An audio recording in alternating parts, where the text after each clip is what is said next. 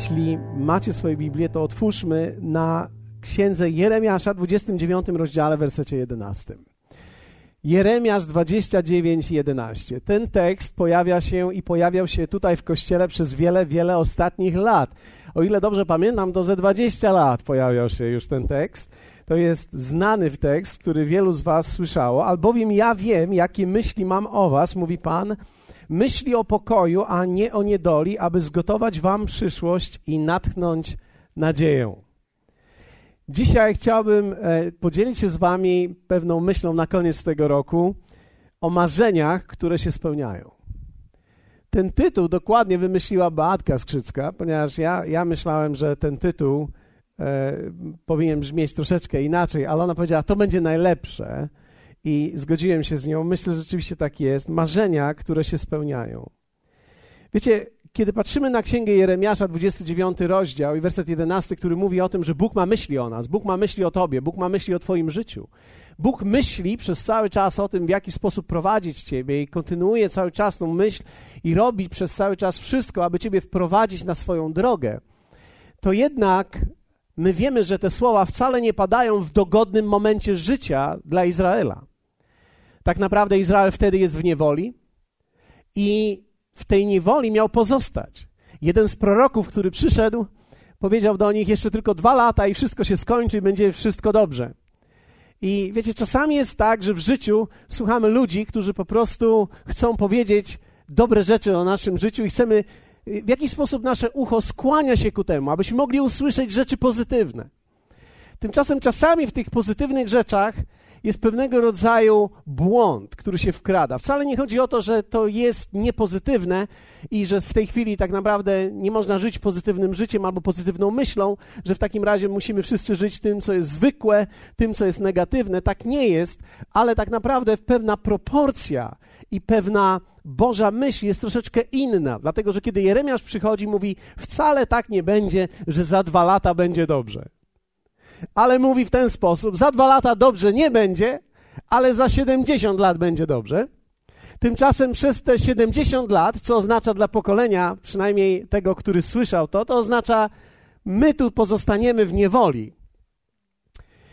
Mimo tego jednak, Jeremiasz mówi: Mimo, że pozostaniecie w niewoli, budujcie domy, róbcie wszystko, co trzeba, budujcie swoje życie, ponieważ ja mam plan dla Was.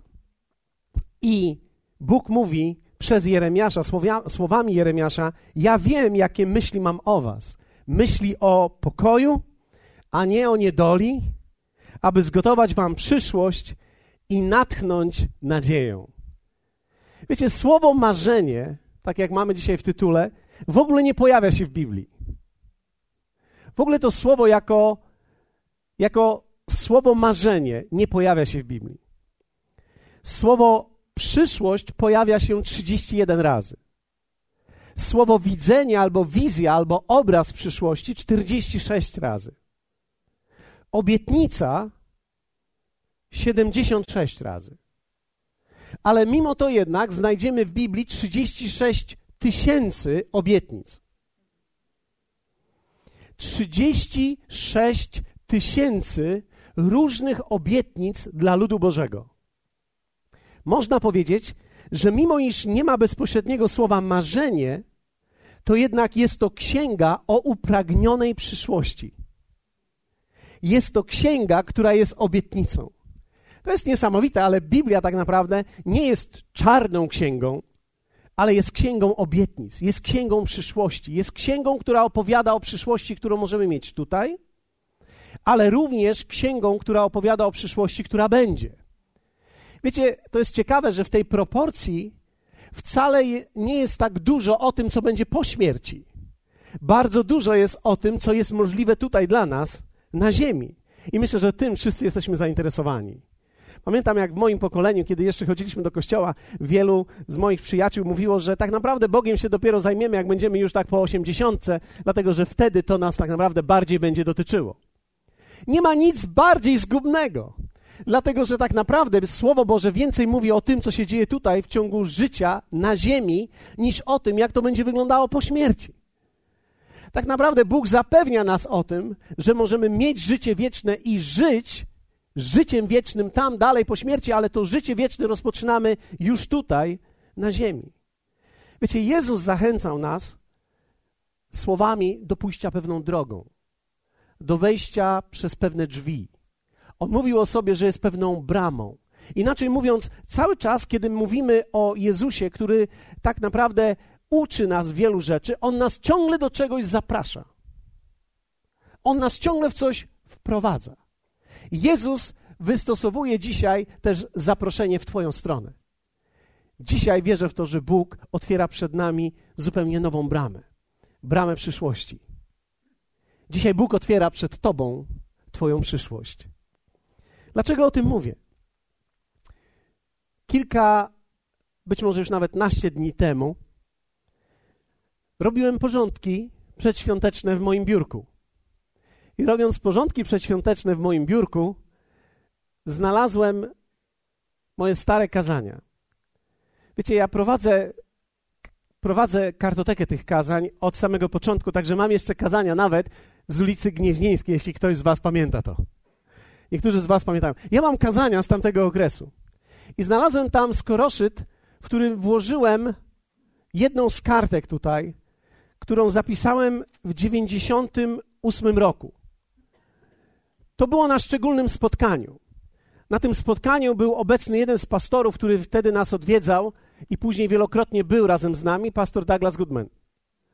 I wtedy prawdopodobnie ktoś inny tłumaczył, nie ja tłumaczyłem, bo ja siedziałem wtedy na tym spotkaniu. W 98 roku, kiedy on przyjechał tutaj do nas po raz prawdopodobnie pierwszy, albo może drugi, e, wtedy zrobił spotkanie i mówił o marzeniach, i mówił o życiu, które można mieć w Bogu i powiedział, abyśmy sobie zapisali te marzenia.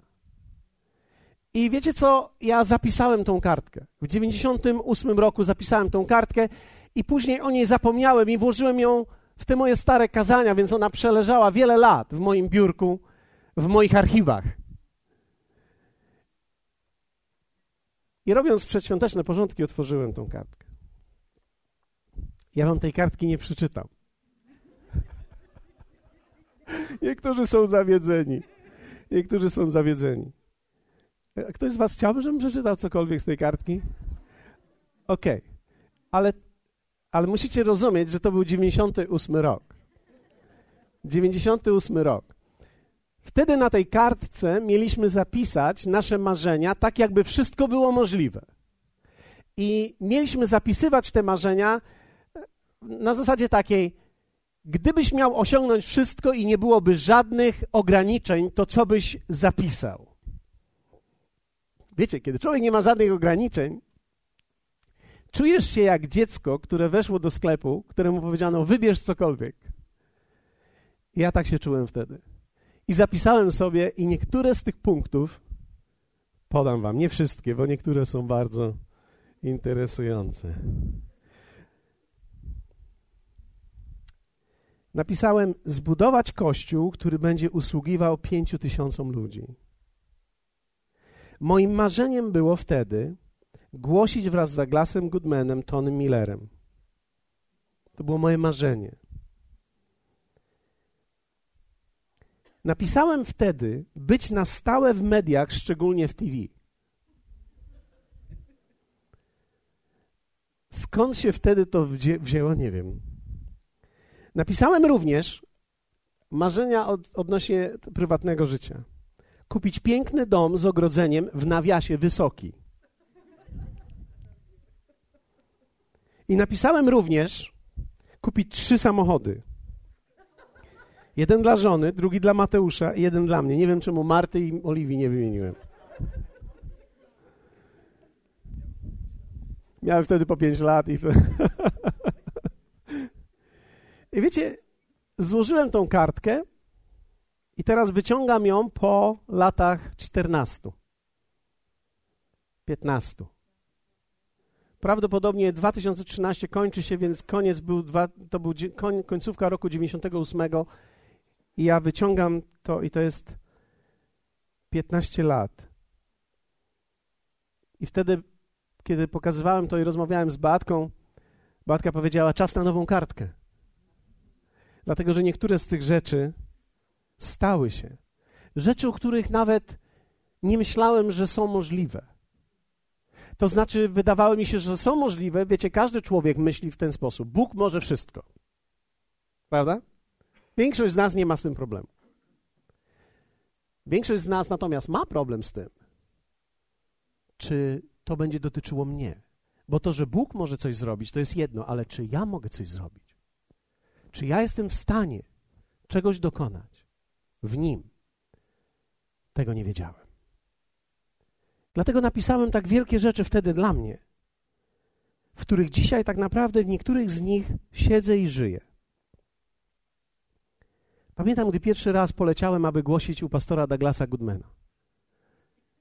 Przez kilka dni powtarzałem na pamięć kazanie, które wygłoszę. Dlatego, że bałem się nawalić. Wiecie, byłem przerażony całkowicie. Stałem setki ludzi, wszyscy czarni. Patrzą na mnie, duże białka. I ja mam im coś powiedzieć. Później wielokrotnie byłem tam. Był taki okres, gdzie raz w miesiącu miałem okazję głosić u pastora w środy, wtedy latałem w środy. Głosiłem w środy u niego i wracałem na czwartki do nas.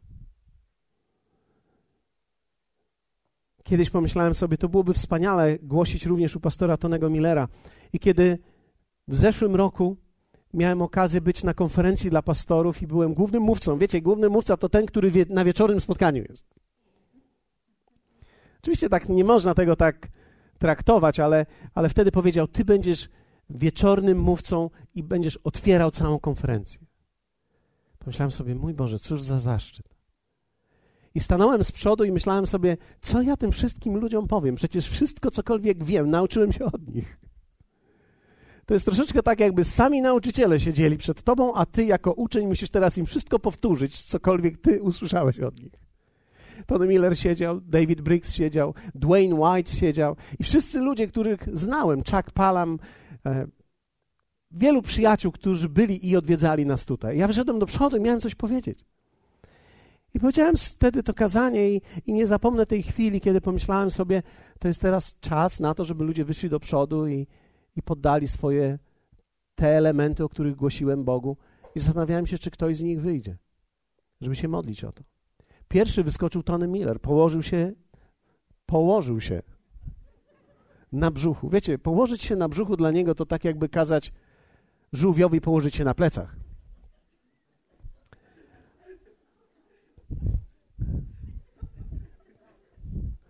On nie słyszy mnie teraz.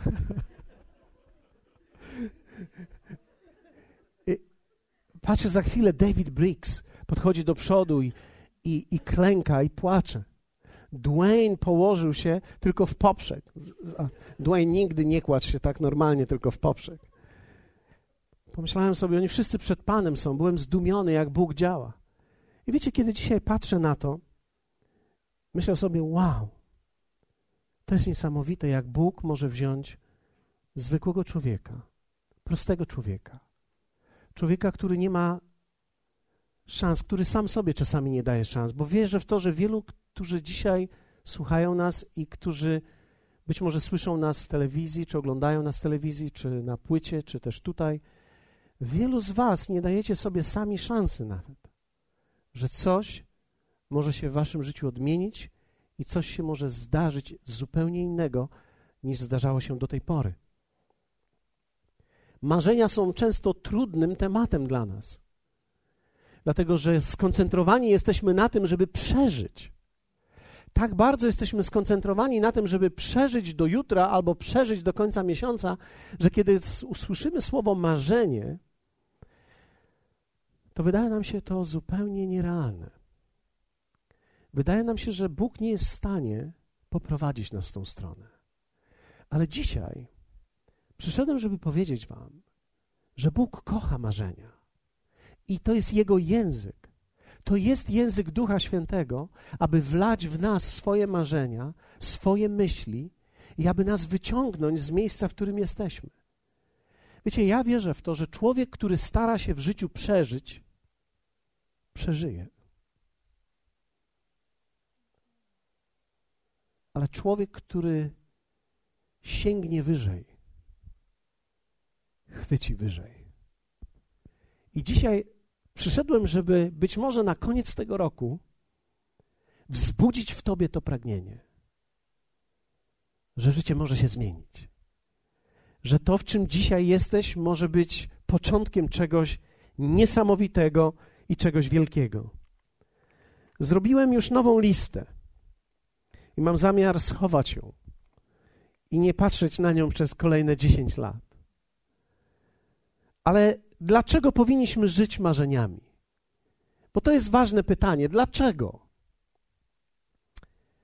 Myślę, że dlatego, że to podniesie Twój wzrok z miejsca próby tylko i wyłącznie przeżycia do miejsca, gdzie człowiek zaczyna myśleć o celu i sensie tego, co robi. Wiecie, tak naprawdę każdy człowiek jest powołany do wielkości. I ja wiem, że słyszę często wasze myśli, słyszę często myśli, nam się wydawałoby pewne opozycyjne myśli, że tak naprawdę nie jest, że próbujemy przeżyć, że życie jest trudne. Tak, ono jest trudne. Chcę powiedzieć, że ono nie będzie prostsze, ale chcę powiedzieć, że może być bardziej owocne i może być bardziej efektywne. Wiecie, mamy jedno życie. I tak naprawdę jego owocność i na niej powinno nam zależeć. Ja czasami rozmawiałem z Arturem i może chwilę odniosę się do tego, bo bardzo szanuję jego myśli. Często, często w tych naszych myślach i w tych rozmowach byliśmy jakby teoretycznie po dwóch przeciwnych stronach. Z jednej strony ja byłem tym, który zawsze szedł jakby do przodu i myślał jakby do przodu. On jakby był tym, który balansował w pewnych kwestiach i mówił: tak szybko się nie da, pewnych rzeczy nie można zrobić tak łatwo, niektóre rzeczy trzeba zrobić w taki w taki sposób. I w pewnym momencie nawet wydawało mi się, że jest pewnego rodzaju balastem dla mnie. Nawet pomyślałem sobie, nie powiem o wszystkim, co pomyślałem o nim, ale e, któregoś dnia nawet pomyślałem sobie, że to jest takie ciekawe, że Bóg powołał kogoś takiego, który mówi czasami rzeczy, które nie są tak naprawdę podpalaniem kolejnego silnika, tylko tak jakby zwalnianiem niektórych rzeczy. I nawet miałem pewne wyobrażenie, że on nie jest człowiekiem, który idzie do przodu. Miałem takie nawet wyobrażenie, że to jest człowiek, który się tak naprawdę próbuje żyć zachowawczym życiem, ale wiecie, w niedawnym okresie, w, w ostatnich tak naprawdę miesiącach odkryłem, że to, jest, że to są pozory. Dlatego, że są też tacy ludzie, którzy nie od razu wskakują w myśl. Nie od razu wskakują, że jest pewien pomysł i, i tak idziemy i zdobędziemy. Są ludzie, którzy wtedy rozłożą kartki i powiedzą: No dobrze, zaplanujmy to. I wydawałoby się, że to są ludzie, którzy są jakby w opozycji i nie chcą iść do przodu, ale tak nie jest. Dlatego, że przez lata, kiedy patrzę na to, myślę sobie, to jest człowiek, który idzie do przodu i który reaguje tak naprawdę na marzenia. Tylko on reaguje na nie w zupełnie inny sposób. On dalej idzie w nie, ale inaczej reaguje. Prawdopodobnie nie ma w tym takiego aplauzu, jak budzi się we mnie, ale to jest dlatego, że po prostu mamy inną konstrukcję. Więc niektórzy, którzy tutaj siedzą, może nie masz od razu tego aplauzu czy tej ekscytacji tym marzeniem, które Bóg może mieć dla ciebie, i tak w zasadzie myślisz sobie, no ciekawe, ja musiałbym to przemyśleć, zastanawiam się. Bardzo dobrze. To jest dobrze. Ty możesz mieć po prostu inną reakcję. Nie musisz mieć aplauzu, nie musisz gwizdać, nie musisz od razu klaskać i nie musisz od razu powiedzieć tak. Są tacy ludzie, którzy tak to zrobią. I cieszę się, że niektórzy z nich są w tym autobusie. Cieszę się, że kiedy mówimy o rzeczach wielkich, oni mówią: idziemy w to, bierzemy to i dajemy radę. I nie patrzą na cenę, i nie patrzą na koszty. To jest wspaniale. Ale są też inni ludzie, którzy mają inną reakcję. Ale wierzę w to, że wszyscy, niezależnie od tej reakcji, która jest wewnątrz nas, powinniśmy żyć tymi marzeniami. W Psalmie 25, w wersecie 5, słowa Dawida są takie: Prowadź mnie w prawdzie. Wprowadź mnie w prawdzie swojej i nauczaj mnie, ty bowiem jesteś Bogiem zbawienia mego, Ciebie tęsknie wyglądam codziennie. Dawid mówi: prowadź mnie do swojej realności, do realności, która jest w Tobie i Ciebie wytęskniam, tęsknię za Tobą. Pragnę Ciebie, szukam Ciebie, tęsknię za tym, o czym mówi Twoje słowo. Wiecie, marzenia są Bożą odpowiedzią na kryzysy i ból. Kiedy człowiek w czasie kryzysu zwróci się do Boga, on odpowiada wizją w postaci marzenia. Widzisz, bardzo często, kiedy rzeczy się kręcą dobrze i kiedy idą dobrze, my nie mamy czasu, żeby marzyć. Po prostu planujemy troszkę więcej. Ale kiedy mamy kryzys, kiedy coś się zawala, możemy mieć dwie reakcje w sobie. Jedna to jest gorycz, zgorzknienie, i to jest bardzo niebezpieczne, dlatego że zgorzkniały człowiek staje się cyniczny. Zaczyna krytykować wszystko, co jest wielkie. Zaczyna krytykować podróż w nieznane. Zaczyna być cyniczny względem tego, że można coś w życiu osiągnąć. I w pewien sposób krytykuje to, nie wiedząc, że tak naprawdę robi zamach na swoją własną duszę. Że to tak naprawdę zamknie jego samego. Tu nie chodzi o to, że teraz kogoś to powstrzyma, bo czasami negatywne słowa nie powstrzymują niektórych, ale wręcz przeciwnie, nawet ich dopingują. Wiecie, kiedy ktoś mi mówi, że się coś nie da zrobić, to ja jestem tym, który od razu się zapala i mówi: Na pewno się da. Więc kiedy słyszę czasami słowo jakiejś krytyki, bądź też czasami słowo jakiegoś, wiecie, stłamszenia, to to nie działa tak bardzo na mnie. To nawet mnie pobudza ale jestem przekonany, że to zabija tych, z których ust to wychodzi. Więc kiedy jesteś w kryzysie i kiedy jest ci trudno, tak naprawdę możesz pójść w gorycz, w zgorzkniałość, w cynizm odnośnie Bożych rzeczy i to zamknie ciebie. Lub też można przybliżyć się w kryzysie do Boga, a wtedy On odpowie wizją w postaci marzeń, które włoży do Twojego serca. Ciekawe jest to, że Bóg nie wkłada do naszego serca takiej wizji zupełnie obcej nam, ale wkłada w nasze serce coś, o czym naprawdę głęboko pragniemy. Coś, co jest gdzieś głęboko w nas. Coś, co tak naprawdę czasami wymaga, nawet bym powiedział, pewnego wskrzeszenia. Bo są pewne rzeczy, które umarły. W Habakuka, który jest niesamowitą niesamowitym tekstem. Jest taka Biblia, jest w Biblii księga, która nazywa się Habakuka. Powiedzmy razem Habakuka. Jeszcze raz, Habakuka. Czy to nie brzmi jak afrykańska jakaś księga? Habakuka. Habakuka 2.1. Muszę stanąć na mym posterunku. Również to jest moment kryzysu dla Izraela. Muszę stanąć na mym posterunku, udać się na basztę. Muszę wypatrywać i baczyć, co mi powie co odpowie na moją skargę. Widzisz, życie marzeniami jest ważne, bo to wprowadzi cię na drogę Bożą, która prowadzi ku czemuś większemu i czemuś bardziej wspaniałemu. W Mateusza, w szóstym rozdziale, wersecie 25, Jezus powiedział takie słowa. Dlatego powiadam wam, nie troszcie się o życie swoje, co wcale nie oznacza nie bądźcie nieodpowiedzialni, to oznacza nie koncentrujcie się na tym tak bardzo, nie troszcie się o życie swoje, co będziecie jedli, albo co będziecie pili, albo o ciało swoje, czy, czym przyodziewać się będziecie. I teraz zadaję pytanie, czy życie nie jest czymś więcej? I teraz pomijam niż pokarm, czy ciało, niż odzienie. Jezus zadaje pytanie, czy życie nie jest czymś więcej? Czy życie nie jest czymś więcej? I to jest niesamowite pytanie. Czy życie nie jest czymś więcej? Myślę, że wielu ludzi zadaje sobie to pytanie. Gdy tak troszeczkę żyjemy i teraz wypuściliśmy kilka młodych osób z naszego domu i teraz Mateusz i Aneta i próbują i Marta i Rafał i próbują żyć i, i teraz wiecie, czasami nam się wydaje, że kiedy wyjdziemy za mąż albo się ożenimy i w końcu wyjdziemy z domu i zaczniemy pracować, że to będzie niesamowite. I to jest niesamowite. Aż przychodzi pewien moment, pięć, dziesięć lat później, kiedy człowiek zaczyna zadawać sobie pytanie, czy w życiu o to chodzi? Żeby po prostu iść do pracy i, i zarabiać, i zapłacić rachunki, i mieć dzieci. Czy życie jest czymś więcej? I odpowiedź jest tak. Życie ma w sobie więcej.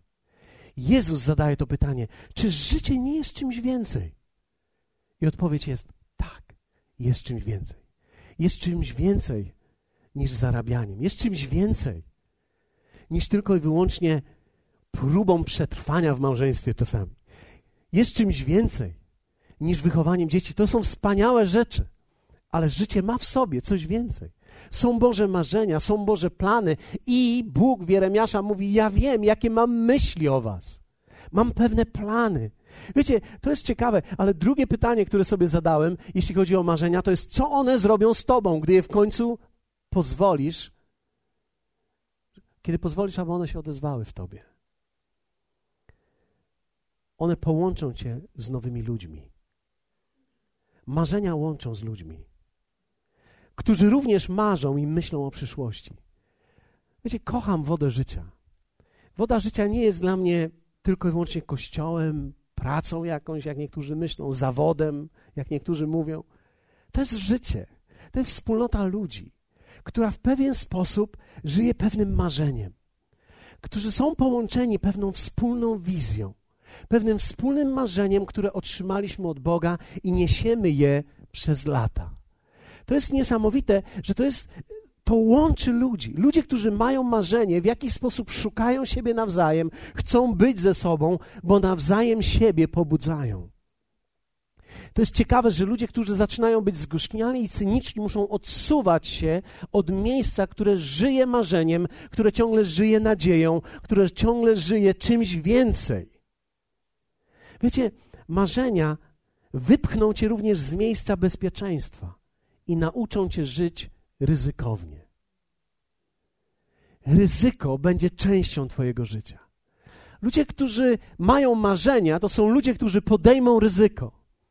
Czasami to ryzyko oznacza opuścić swoje wygodne miejsce, które zawsze miałem, i wejść w coś zupełnie nowego.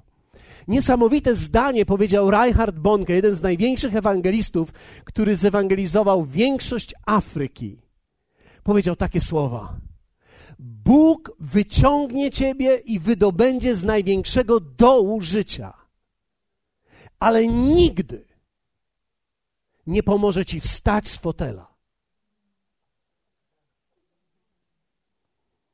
Bóg wyciągnie cię z największego dołu i największego bagna, ale nigdy nie pomoże ci wstać z wygodnego fotela.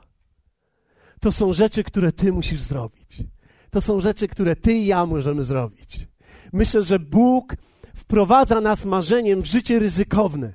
Życie ryzykowne w służbie, życie ryzykowne. Wiecie, to jest ryzyko, żeby się zaangażować. To jest ryzyko, żeby się zaangażować w kościół. To jest ryzyko, żeby zacząć dawać w kościele. To jest ryzyko, żeby zacząć dawać z siebie i siebie. To jest ryzyko, żeby z kimś być. To jest ryzyko, żeby wcześniej przyjeżdżać. To jest ryzyko, żeby pomyśleć, że oprócz tego wszystkiego, co w życiu robię, chcę zrobić jeszcze coś dla innych. To jest ryzyko. Dlatego, że życie sprawia, że zaczynamy, wiecie, myśleć o tym, co my zrobimy dla siebie, i ciągle to, co robimy dla siebie, jest za mało. A Bóg mówi: Jeszcze oprócz tego, co robisz dla siebie, chcę, żebyś zrobił coś dla innych. I to jest ryzykowne. To wypchnie ciebie z tego miejsca komfortu. Ale też marzenia dadzą ci pasję i sprawią, że będziesz wyczekiwał kolejnych dni. Ludzie, którzy żyją marzeniami, żyją przyszłością. Wiecie, jest jedna rzecz, której nie lubię w życiu, to nie lubię oglądać zdjęć. Są ludzie, którzy kochają oglądać zdjęcia. Oglądają zdjęcia, jak to było fajnie wtedy, jak to było fajnie wtedy, jak to było fajnie wtedy. Ja pomyślałem sobie, to jest jedna z rzeczy, którą ja nie lubię robić.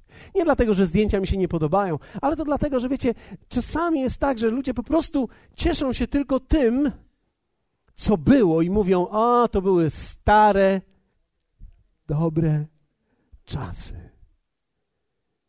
Widzisz, w dniu, w którym będziesz mówił, że były jakieś stare, dobre czasy, tego dnia ukrzyżowałeś swoją przyszłość. To oznacza, że tak naprawdę zaczynasz żyć tym, co było, a nie tym, co będzie. I niektórzy ludzie mówią: Poczekaj chwilę, aż będziesz miał 80 lat, będziesz na pewno żył tylko tym, co było, a nie tym, co będzie. Ja myślę, że to nie jest model biblijny. Myślę, że to nie jest model Bożego Słowa. Spotkałem ludzi, między innymi Pat i Keith. To nie są ludzie, którzy żyją, to małżeństwo z Anglii, to nie są ludzie, którzy żyją tym, co było ale to są ludzie, którzy czekają na to, co będzie. Myślą o tym, jak mogą się znowu zaangażować. Myślą o tym, jak po przeprowadzce mogą znowu zaangażować się w kościół, który są. Jak mogą pomóc innym ludziom, jak mogą pomóc tym, co mają. Wiecie, to jest niesamowite, ale ludzie, którzy skończyli 82 lata w dalszym ciągu, chcą być aktywni i myślą o tym, co było, jako o tym większym. I nawet jeszcze mówią, a jeśli Pan zabierze nas do siebie, to nie zabierze nas do nudy, ale zabierze nas do jeszcze bardziej ekscytującego życia. Więc wyczekują tego, co będzie, a nie tylko myślą o starych, dobrych czasach, które były kiedyś. Myślę, że Kościół i życie w Kościele pobudza nas do tego, abyśmy żyli tym, co będzie. Pomyślcie o tym chwilę. Za 5-10 lat. Niektórzy myślą, a chciałbym dożyć. Dożyjesz. A teraz prorokuję na tobą, że będziesz żył długo. 5-10 lat. Będziemy otoczeni nie tylko dziećmi, wnukami niektórzy, niektórzy może prawnukami, ale wiecie, pomyślcie, setki ludzi będą służyć Panu. Niektórzy z Was będą widzieli tutaj swoje rodziny. Niektórzy z Was będą widzieli tak naprawdę przyjaciół, których modliliście się przez lata. Niektórzy zobaczą zupełnie nowych ludzi i poznają się. To jest niesamowite. Ostatnio ktoś przyszedł tutaj i mówi, przyszedłem tutaj pierwszy raz i nagle zobaczył i odkrył, że zna kogoś tutaj i zna jeszcze kogoś i z kimś kiedyś pracował, a z kimś tam gdzieś uczył się i chodził do szkoły i ludzie się poznają, zaczynają rozmawiać ze sobą. Okazuje się, że można się nawet w tłumie odnaleźć. Jakie to jest niesamowite. Wiecie, to da ci pasję i sprawi, że będziesz wyczekiwał kolejnych dni. Kiedy człowiek ma ciężki rok, a miałem taki 2012 był dla mnie trudny. Ja tak naprawdę wtedy w 2012 czekałem, kiedy zegar przeskoczy na 13, żeby po prostu było inaczej. Wiedziałem, że będzie inaczej. I było, i stało się. Wiecie, to jest ciekawe, że kiedy coś jest bolesnego, człowiek nie może nad tym pozostać i płakać, musi sięgnąć myślami do tego, co będzie dlatego że to, co będzie, jest lepsze, bo jest przygotowane przez Niego. W pewien sposób przyszłość uzdrawia przeszłość. Wiecie, w Habakuka 2, 3, 4 słowo mówi, gdyż widzenie dotyczy oznaczonego czasu i wypełni się niezawodnie. Jeżeli się odwleka, wyczekuj go, gdyż na pewno się spełni, nie opóźni się. Oto człowiek niesprawiedliwy nie zazna spokoju duszy, ale sprawiedliwy z wiary żyć będzie. Tak naprawdę Twoje marzenia i Twoje pragnienia nauczą Cię żyć w wierze i z cierpliwością czekać na wypełnienie obietnicy. Wiara jest czymś niesamowitym. Wiara jest czymś niesamowitym. Wiarę można poznać na twarzy. Wiarę można poznać w ustach człowieka. Kiedy zaczyna mówić o tym, co będzie kiedy zaczynam myśleć i marzyć o tym, co będzie. I prorok Habakuk mówi, jeśli się odwleka. To jest ciekawe. Ale Biblia od razu zakłada, że coś się odwlecze. Dlatego, że dla człowieka nigdy nie jest wystarczająco szybko. Wiecie, Bóg się nie spóźnia, ale omija wszystkie okazje, aby być przed czasem.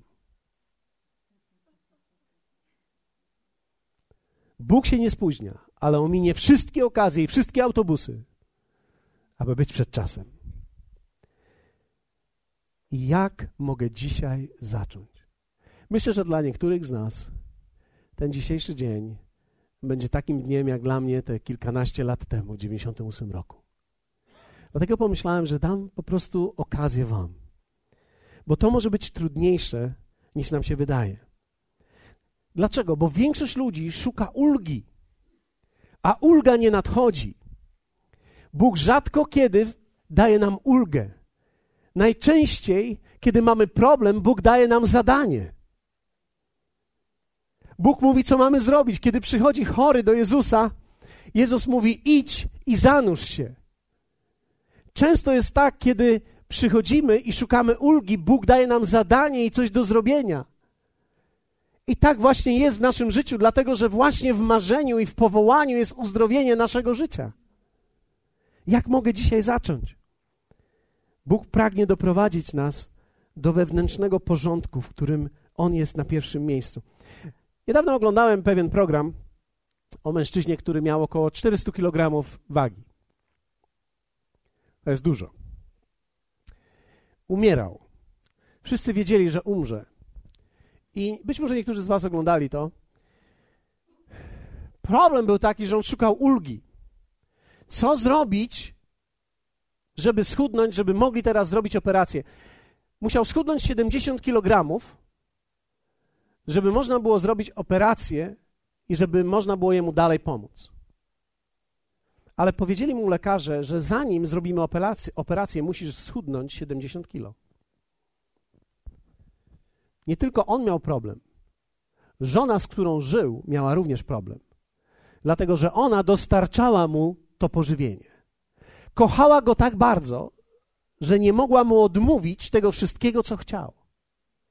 I lekarze mówili do niej: Zabijasz go. Ty go zabijasz. Ona mówi: Ja go kocham tak bardzo, ja muszę dać mu to wszystko, czego on tylko chce. I nie schudł. Sytuacja na koniec była taka, że zmarł. Widzisz, kiedy zwrócisz się do Niego, On nie da ci ulgi, On da ci zadanie i On będzie chciał, żebyś poszedł w tą stronę za wszelką cenę. Jak mogę przyjąć Boże marzenie? Czy ktoś z Was jest tym zainteresowany? Jak można przyjąć Boże marzenie? Pierwsze, wycisz swoje serce przed Nim.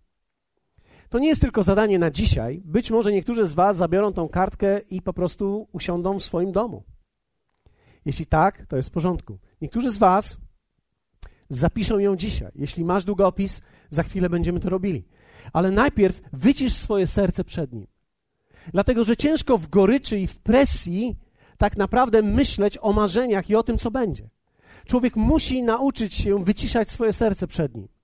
Dlatego, że w tym wyciszeniu jest nadzieja i jest marzenie. Dawid w Psalmie 62 mówi tak: Jedynie w Bogu jest uciszenie duszy mojej, bo w nim pokładam nadzieję moją.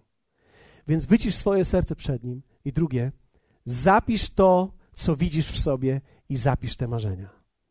Ja poproszę teraz kogoś do klawisza, może Mat, jeśli mógłbyś. Chciałbym zachęcić Was i dam Wam dokładnie 30 sekund i ktoś może powiedzieć, 30 sekund to jest za mało. Nie. 30 sekund wystarczy. Jeśli dzisiaj nie możesz nic zapisać, potrzebujesz wyciszyć się bardziej, to jest w porządku. Możesz to zrobić w swoim domu, ale zachęcam Cię teraz, żebyś chwilę był przed Panem i abyś zapisał to, co widzisz w sobie i te marzenia, które masz, i zachęcam Cię, żeby było więcej niż jedno. Zachęcam Cię, żeby było precyzyjne, żebyś zapisał to, co w sobie widzisz. Zapisz, o czym marzysz odnośnie siebie, swojego domu, swojej rodziny. Nie pokazuj sąsiadowi kartki, ani niekoniecznie jako małżeństwo musicie od razu się tym podzielić.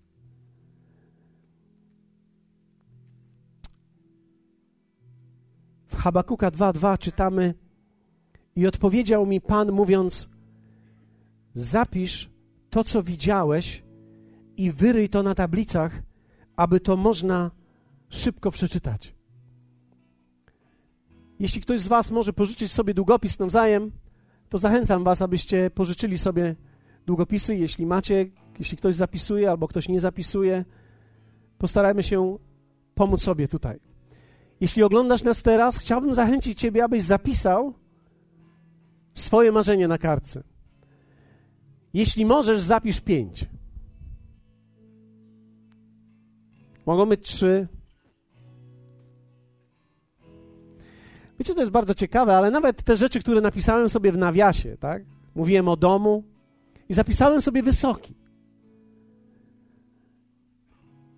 To jest bardzo dziwne uczucie, kiedy po latach zaczynasz czytać to i zaczynasz widzieć, że to, co było w Twoim sercu, gdzieś Bóg prowadził Ciebie w tą stronę. Nie ma magii w zapisywaniu, ale wierzcie mi, niezapisane marzenia nawet nie wiemy, że mieliśmy. Muszę Wam powiedzieć, że gdybym nie znalazł tej kartki, to nie poruszyłoby mojego serca tak bardzo, jak w dniu, w którym ją znalazłem. Siedziałem wtedy w biurze, robiąc te porządki, odkryłem tą kartkę i zacząłem czytać i pomyślałem sobie, to niesamowite. To było w moim sercu, ja wierzyłem Bogu o to. I to się stało. Habaguk mówi: zapisz to. Dlaczego? Bo niektóre z tych rzeczy wymkną się nam. Przestaniemy o niektórych myśleć i zapomnimy na chwilę, dlatego że marzeniem niekoniecznie trzeba żyć cały czas. Człowiek nosi je w sercu i robi różne inne rzeczy, i po latach widzisz, że one się spełniają. Ale zachęcam Cię, abyś zapisał je.